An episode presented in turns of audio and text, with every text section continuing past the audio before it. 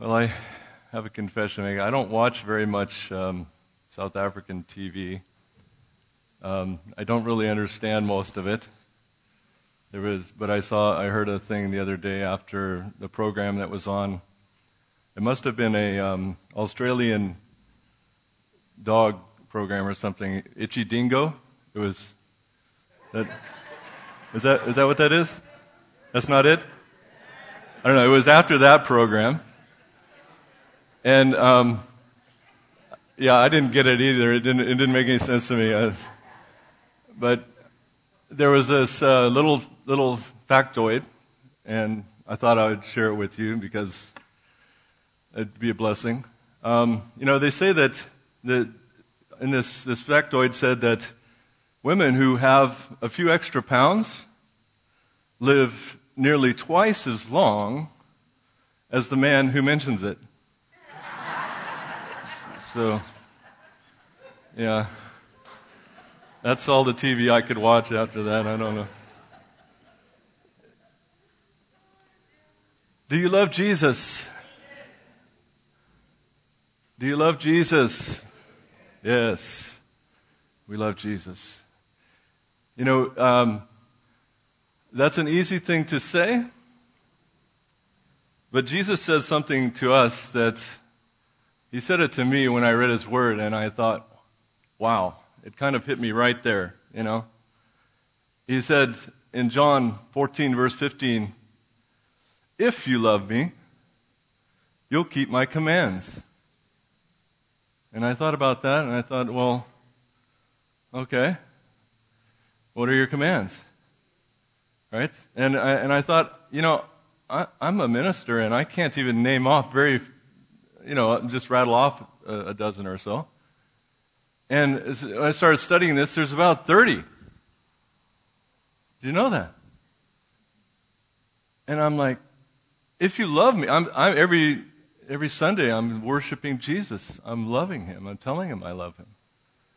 But you know, just like, you know, the husband that said, um, well, I told my wife that I loved her 30 years ago, and if I, anything changes, I'll let her know. Right? Uh, we, we, we need to do more than just say it, don't we? Right? Even in our own relationships, we realize that just speaking those things doesn't, you know, it's, it's, it's not only just about saying it, but how we say it, right? If I have the wrong inflection in my voice, I'm in trouble, right? and what I do to back up what I'm saying. Amen? In other words, I'm not just saying I love Jesus, but I'm backing it up with His Word, what He's spoken to me, in obedience to that. That is, Jesus said, that's showing me that you love me. If, you know, if, if you take a, a one of these sentences and you, and you emphasize a certain word, it, it has a little bit different sound to it. If you love me, you'll keep my commands. If you love me, you'll keep my commands. Right? If you love me, you'll keep my commands. Right? There's a lot of truth that we simply pass over in our hurriedness to get where we're going and what we're doing. I want to take a little time. This is such a huge subject that I, I with fear and trembling, I, I attempt to breach it. And, and I, I told um, Alan that I would need two Sundays to do this because as I was studying it, it became overwhelming. And so I'm going to do my best to try to get it to uh, do it um, what the Spirit, I feel the Spirit is saying. I'm by no means saying that this com- is complete nor perfect, but I'm, I'm trying to relate what the Holy Spirit has spoken to me. And I'm hoping that the Holy Spirit will speak it into you because it's already making a difference in my life and how I face life and how I look at things. So, I want to share this from my heart, and I need the Holy Spirit to help me. So, Father, we ask for your Holy Spirit to come, Lord. We invite you, Jesus. We invite your Spirit to come alongside us. You've said he would be the one that teaches, he will be the one that guides. So we ask for your teaching in our hearts, Lord. Place them in our heart, not just in our head. In Jesus' name. This, Jesus said, I have a new commandment, is that you love one another as I have loved you. There's two aspects I see in, in all of these commands that are common. And I'll, I'll use the cross as um, to show you, because I'm a visual person, you know, I see things. And so the, the vertical of the cross is the Son of God. Jesus was the perfect Son of God. He came to show us what it was to be the Son of God perfectly. That relationship between the Father and the Son was perfect. And he held it up for us as an example of what our relationship with God should be like. That's the vertical of the cross. The horizontal of the cross is the Son of Man. And he came to walk before us to model behavior and life in front of us to say, this is what the Son of Man looks like. He, he came to show us exactly what it would be to be perfect Son of Man. So he was, he, he mastered all horizontal relationships for us to show us what it looks like. And, and, and if you come from a broken family, you have the wrong behavior modeled in front of you, don't you? We all do have, so to an extent, don't we? And so Jesus came to show us what does this look like? This horizontal relationship with man.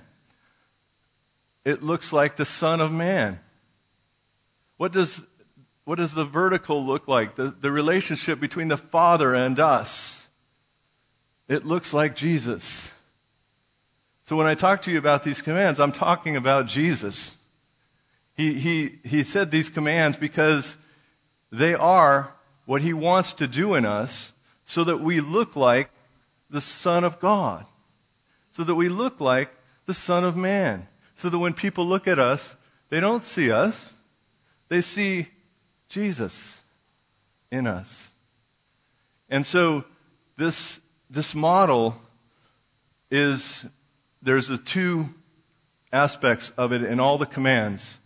So, the, to the best of my ability, I've broken them into these two areas. And today, I'm going to be talking about Jesus, the Son of God, that vertical relationship with the Father, the one that He modeled so perfectly to us, and how He, His priorities, His time, and how He spent His his, uh, his time on earth before us, he showed us this is what matters in our relationship with the Father. And he said, If you love me, you'll do this. You see, our love is, human love is quite often transactional, isn't it? In other words, I give you some love, you give me some love back. You quit giving me love back, I don't give you any love anymore. That's the way of the world, isn't it? That's a transactional love. God's love isn't like that. God's love is unconditional. I love you. You're, you're, you're a sinner. I love you. You're messed up. I love you. you, you. You actually hate God. He still loves you. It's amazing, isn't it? That's not like our kind of love. It's not a transactional love. It is a love that transcends our love. When we as believers begin to apply this kind of love to our lives, things change. We can change the world by changing in us how we respond to God. And, and this, I believe this is very powerful to look at his commands and to say, I love you, Jesus. To do it out of love, right? The, the, there's no law here. The law has been fulfilled, hasn't it? Jesus said, I, I didn't come to abolish the law or the prophets, but rather, I say to you, until heaven and earth pass away, not one iota, not a dot will pass from the law until all is accomplished. He didn't come to do away with the law, but he's already fulfilled it for us. We're spoiled, right? He's fulfilled it already. As we look at this, we can, if we don't see that the Holy Spirit is our source, then we can become Pharisees, can't we? On the one side or we can become go into licentiousness on the other. The Word of God is about balance. You need to find the center of what God is doing and stay in that.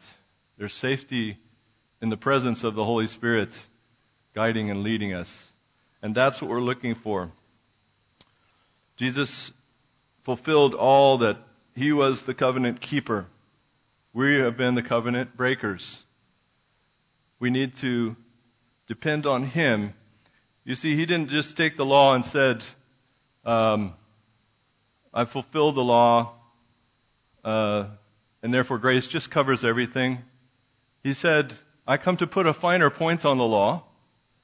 If you've we used to be, you, you, talk about committing adultery as the actual act. I'm talking about the heart. Where is your heart? Did you lust after the woman in your heart? You've already committed adultery in your heart. He puts a finer point on it, doesn't he? Because it was all of the law that was coming at the Jews was coming externally, wasn't it? It wasn't about a heart change, it was about an external obeying a command, staying within the boundaries, and law brings death. And death in a big way. Jesus came to give us life, and life in a big way, abundantly. So he says, the law isn't coming from outside anymore. It's, he said, I will write my laws on their hearts. Right? That's the change. Is I will write my laws on their hearts that they do it from a place of, if you love me, you'll keep my commands. Right? If we love him, it's all motivated, it's all coming from a heart of love there's no longer the condemnation of the law on us. There's the freedom of loving Jesus in it. Amen? There's a freedom in that. The law constricts. The Holy Spirit gives freedom and gives life. We all are looking for life, aren't we? There, there's only one source of life the one who created all of it. he put not only a finer point on them, but he also began to correct the false interpretations of the law, didn't he? There's a whole, a lot of the passages in Matthew begin with, You have heard it said, eye for an eye, right? But I tell you, boy, this was, this was really a challenge to everything that they understood. because you know they they valued the word of God so much that they didn't want to change one little thing about it, and they you know they would write this the Pharisees they would write only a certain section. They'd go wash themselves, and they'd come back and they'd write another section, and they valued the word. And Jesus was here now challenging much of what they understood and false things that they had interpreted the law to be. To be. He said, You've heard it said this, but I tell you this. So he, he, in his role as the Son of God, establishing the right relationship with the Father, he began to rip away some of their preconceived notions about how we relate to the Father. He began to tear them apart. And he, he didn't get a good warm fuzzy from a lot of the Pharisees, did he? When he began to do that. So he, he tore apart some of the things that they held close to themselves because they were entrenched in the law. Knowing that the law was bringing them death, he was trying to give them life. But he said, unless your righteousness exceeds that of the Pharisees, you won't even see the kingdom of God. not only will you not go in, you won't even see it as it goes by. So it's important that we understand Jesus' perspective as the Son of God. What is the right re- way to relate to the Father? In Matthew 5, he says, Everyone who's just angry with his brother will be in danger of judgment. Whoever insults his brother will be liable to the council, and whoever says, You fool, will be liable to hell fire. He's saying, Your perceptions are flawed in that they don't address the heart issue. Right? They don't really get to the heart of the matter. Where is your heart? So, the first of the commands that Jesus gave us to keep was to keep his commands. and in order to keep his commands, we must know them. Amen? And so I've set out to try to know them, try to know what, what he's saying. In our first step in towards a relationship with the Father, uh, Jesus in Matthew chapter 7, verse 7, he says, Seek me first Right? He says, Seek, ask and it will be given you. Seek and you will find. Knock and it will be open to you. Have a heart that looks for me. Right? This kind of heart that seeks God. I, I sought God for a long time and uh, I sought God through all different, I looked at all different kinds of religions. I was just like making a checklist and going through and, nope, that's not it. Nope, that's not it. Nope, that's not it. And I came to uh, Christianity, and I, and I kind of paused. And, it, and it, it wasn't anything that anybody said. There was a ring of truth. It was like, bing, that rings true. And so I listened, and I sat in a congregation like this for a long time, over a year, listening to the Word, listening to the Word. And just going, hmm, okay. And it rang true. And if you'd ask me, um, do you believe uh, that Jesus is the Son of God? I'd say, yes, I do. But I didn't have a relationship with him. And if I had died at that point, I wouldn't have gone to heaven because I didn't know him. I knew about him, and I believed even, but I had no relationship. He's saying, Seek me. Seek, and you'll find. So I began to seek, and I did find. Because if you're honestly seeking the truth, you'll end up at the cross. You'll end up kneeling before the cross. If, you, if, you're, if you're intellectually honest, you will end up kneeling before the risen Savior. Because He's the only way. Follow the narrow path to life. You see, the other thing is, is he is the only way. he's not just the way, he's the only way. Uh, I, I was, we were, we were in the line uh, going through where the toll gate is, you know, down here at Mariannhill, and it was uh, in the afternoon, and the gate was coming down on the one next to us, and there was a guy on a motorcycle, and he went, and he was trying to run the gate, and the gate came down, and doom, and his motorcycle went woo. I mean, he was going fast, and the guy went woo! like this, crash, roll, burn, and um, I I I pulled over. I was like, oh my gosh, you know, I'm you know what what the what the heck happened to this guy? So I go out, and he's laying there on the ground like this, right? You know, so I'm standing over him, and I'm like, um, I'm medically trained. Can I help you? And a whole lot of cursing, you know, came out of him, and he's like waving me off, you know. And um, I thought, wow, you saved six rand there, dude. to spend 6,000 rand fixing your bike, you know, which is pieces are scattered all over the place, you know. I was like, wow, he ran the gate, yeah? There is a narrow gate, right? And there's only one way in. And you can't pay the toll yourself. Amen? You can't pay the toll yourself. I, you can't run the gate either. There's no other way.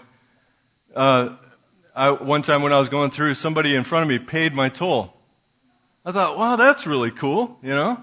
I get up there and said, no, that guy paid your toll. Uh, okay, cool. So I go on through. And that's what Jesus does for us. He pays our toll. We just go right through.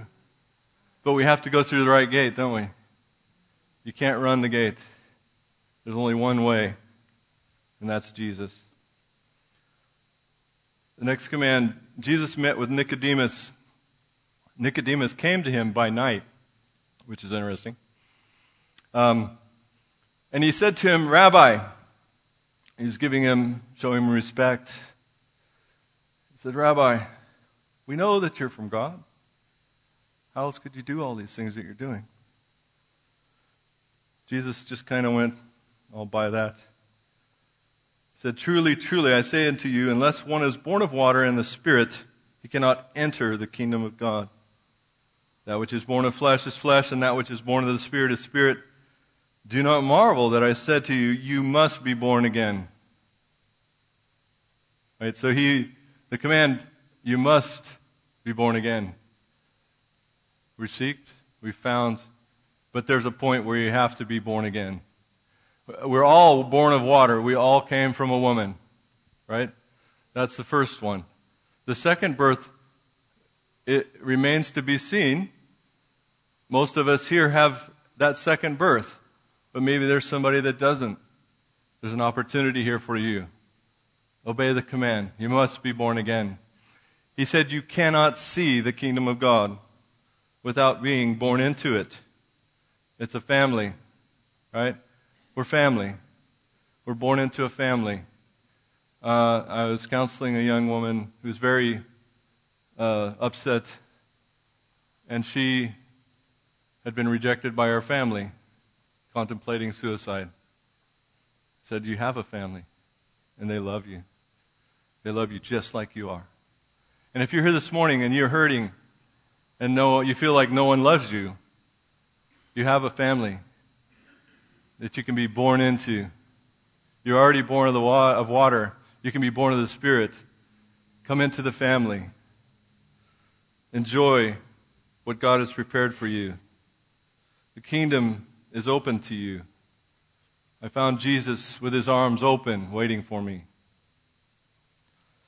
He says, once we come in, he says, in John 15, verse 4. He says, Abide in me, and let me abide in you. You see, um, we can look at these uh, commandments and go, wow, that's tough. How are we going to do this, you know? I've tried this before and failed. And in that same verse that Jesus had had talked about when he, um, when he said, If you love me, you'll keep my commandments. He said, We have a helper. Uh, don't, don't worry. Don't sweat this. Don't get all upset.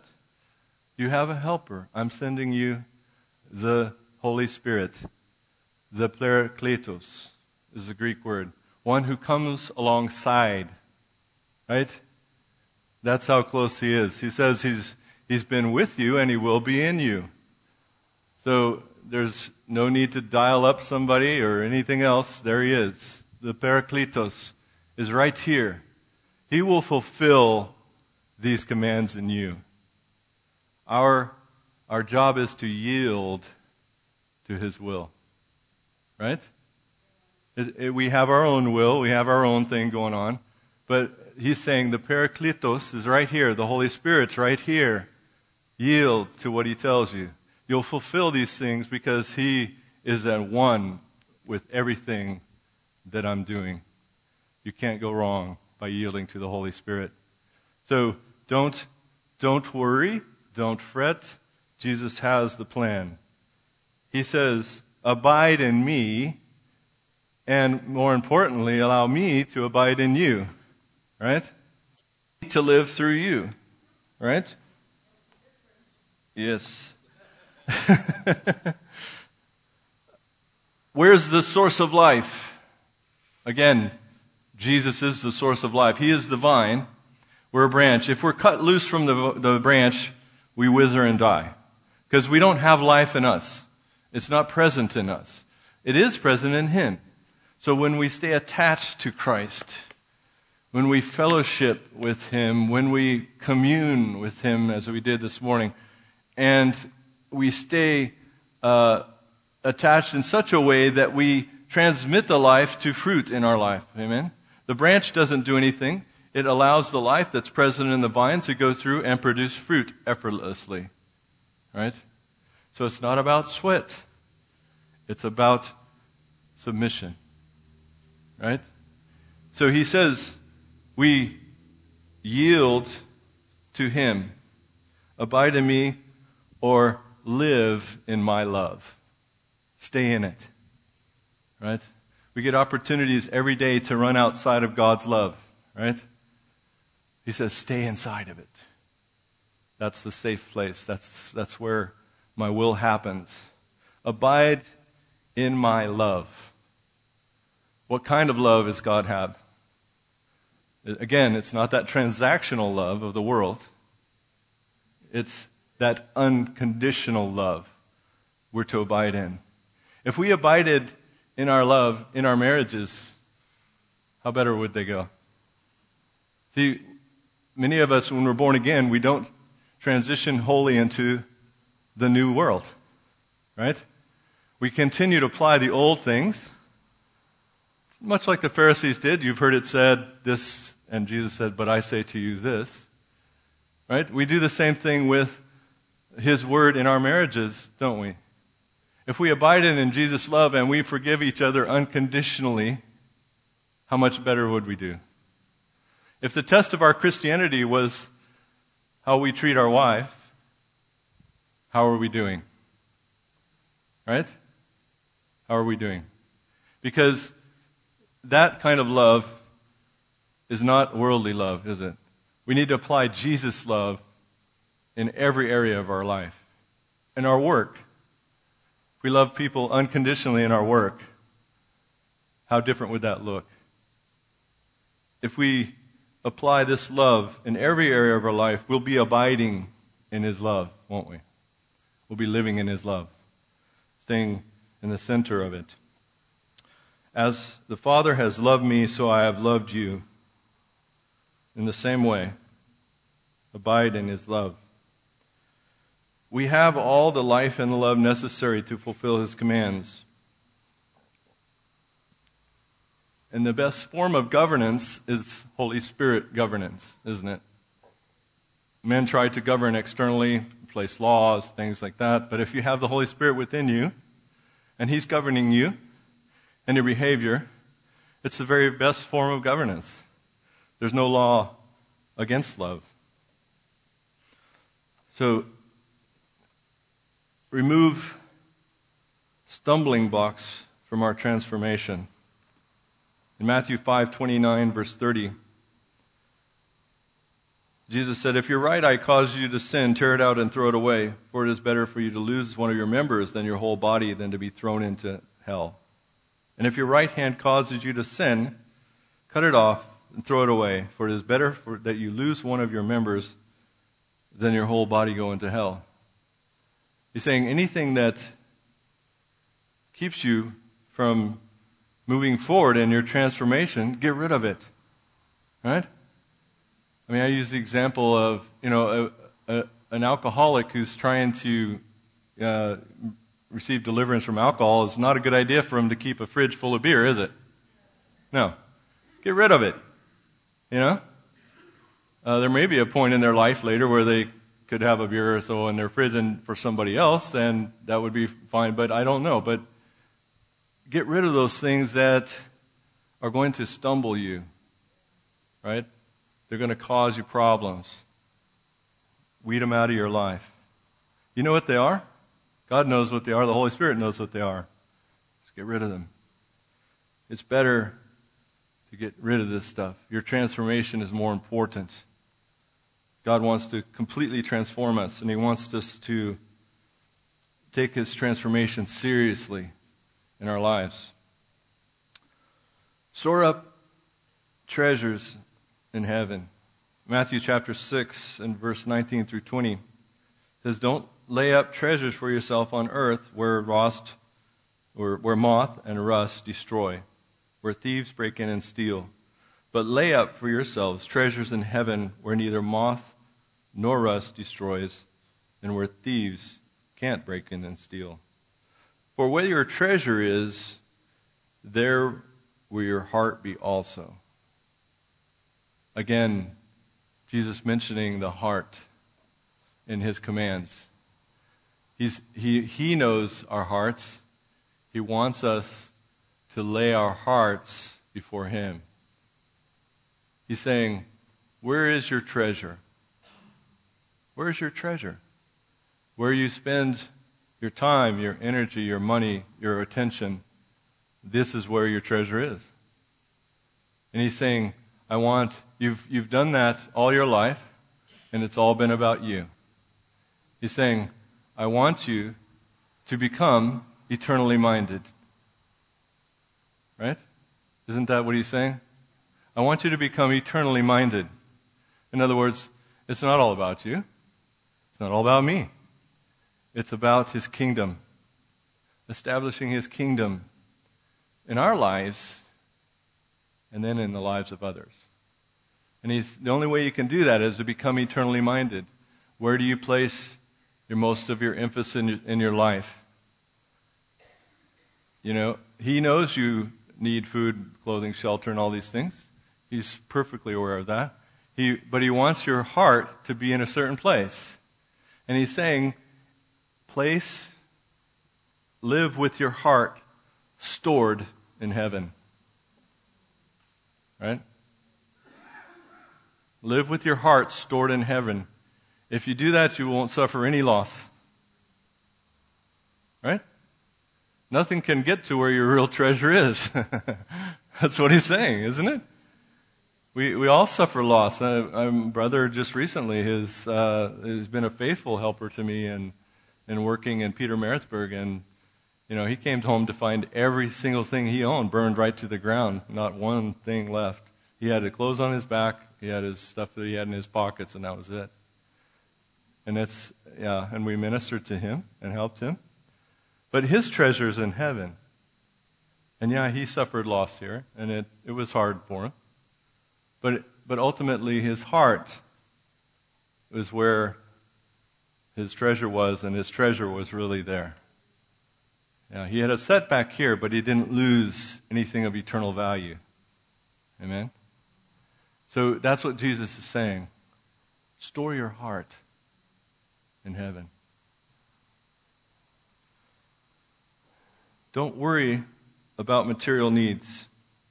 In Matthew chapter 6, 25, he says, Don't be anxious about your life, what you'll eat, what you'll drink, your body. Is not life more than food and the body more than clothing? He, he said, remember that there's food that you don't know about when he was talking to the woman at the well. There's food that you don't know about. And that was doing his Father's will. Right? If we put him first, if we make God your the highest priority, that's another command. Seek first the kingdom of God and his righteousness, and all these things will be added to you. If we put that first, then these other things will just be taken care of. God will take care of those things. He's promised in his word. So we're not to worry about the future. Don't be anxious for tomorrow, for the morrow will be sufficient for itself.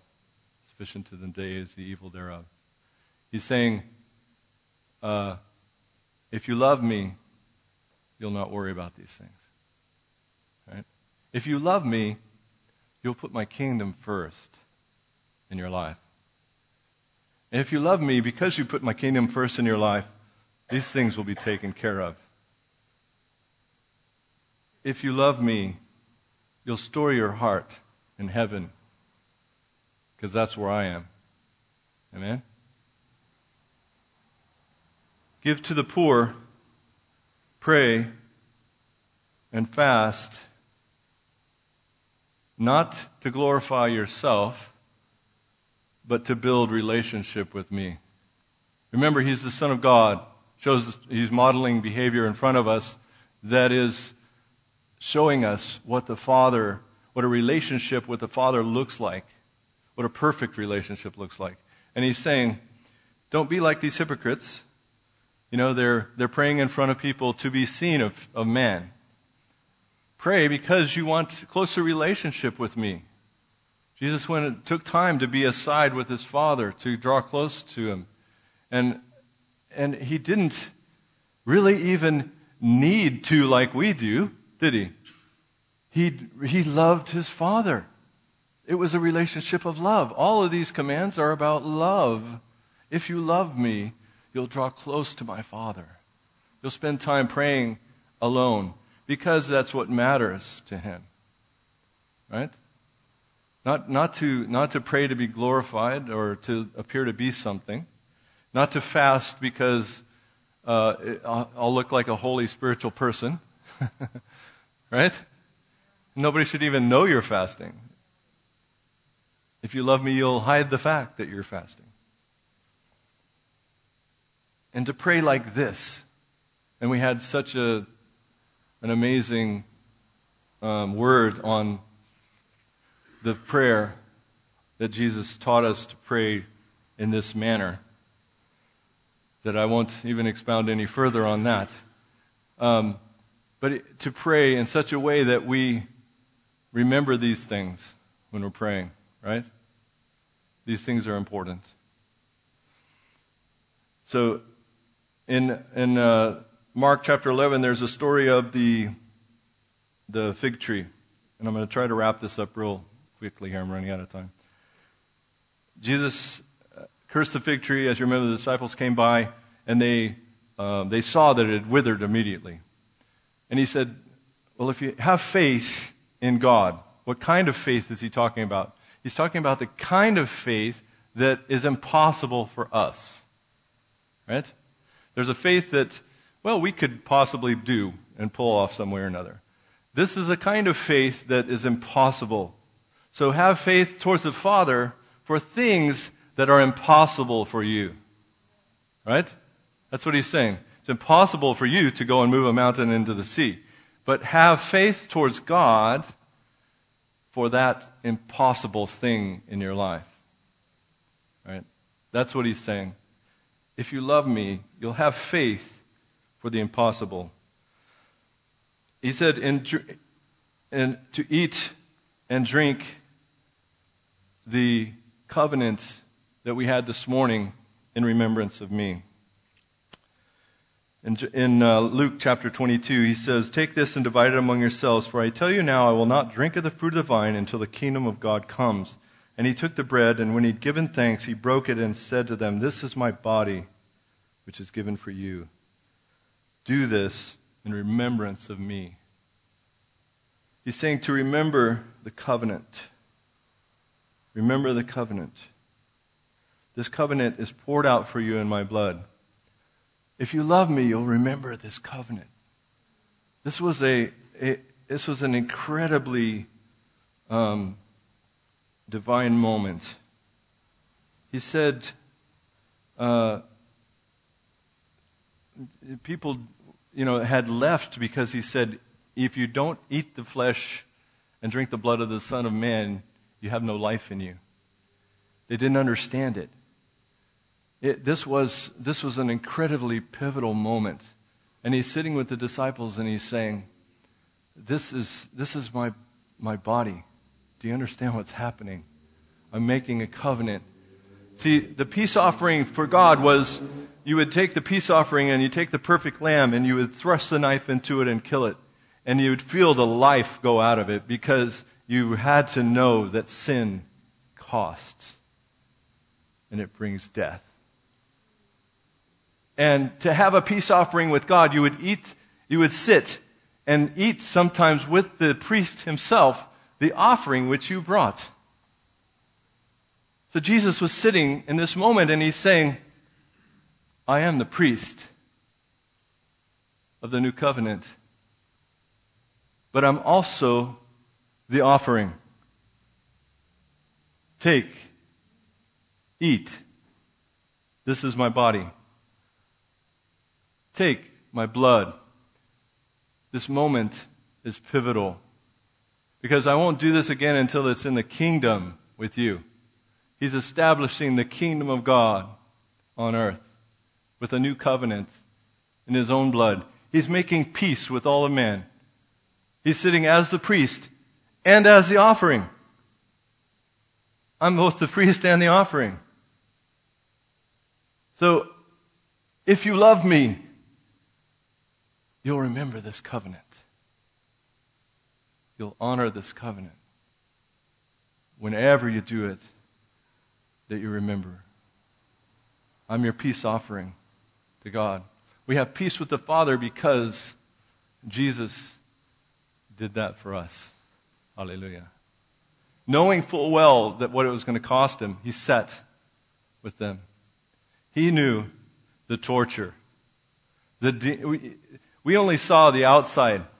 Can you imagine the demonic that was swirling around the Son of God on the cross? The, ah, oh, the unspeakable evil that was swirling around the Son of God while he was on the cross. We only saw the horror of what happened to him externally. Can you imagine the most horrific thing of all was he was separated from his father. I've been separated from my son in the flesh. I know I'll be with him again. But I can only imagine the father, the perfect love that the father had for the son, the perfect love that the Son had for the Father. He was the Son of God. Hallelujah. That moment, he said, This is a covenant I'm making. Remember it. Do you love Jesus? Do you love Jesus? Let us keep his commands. Hallelujah. Amen.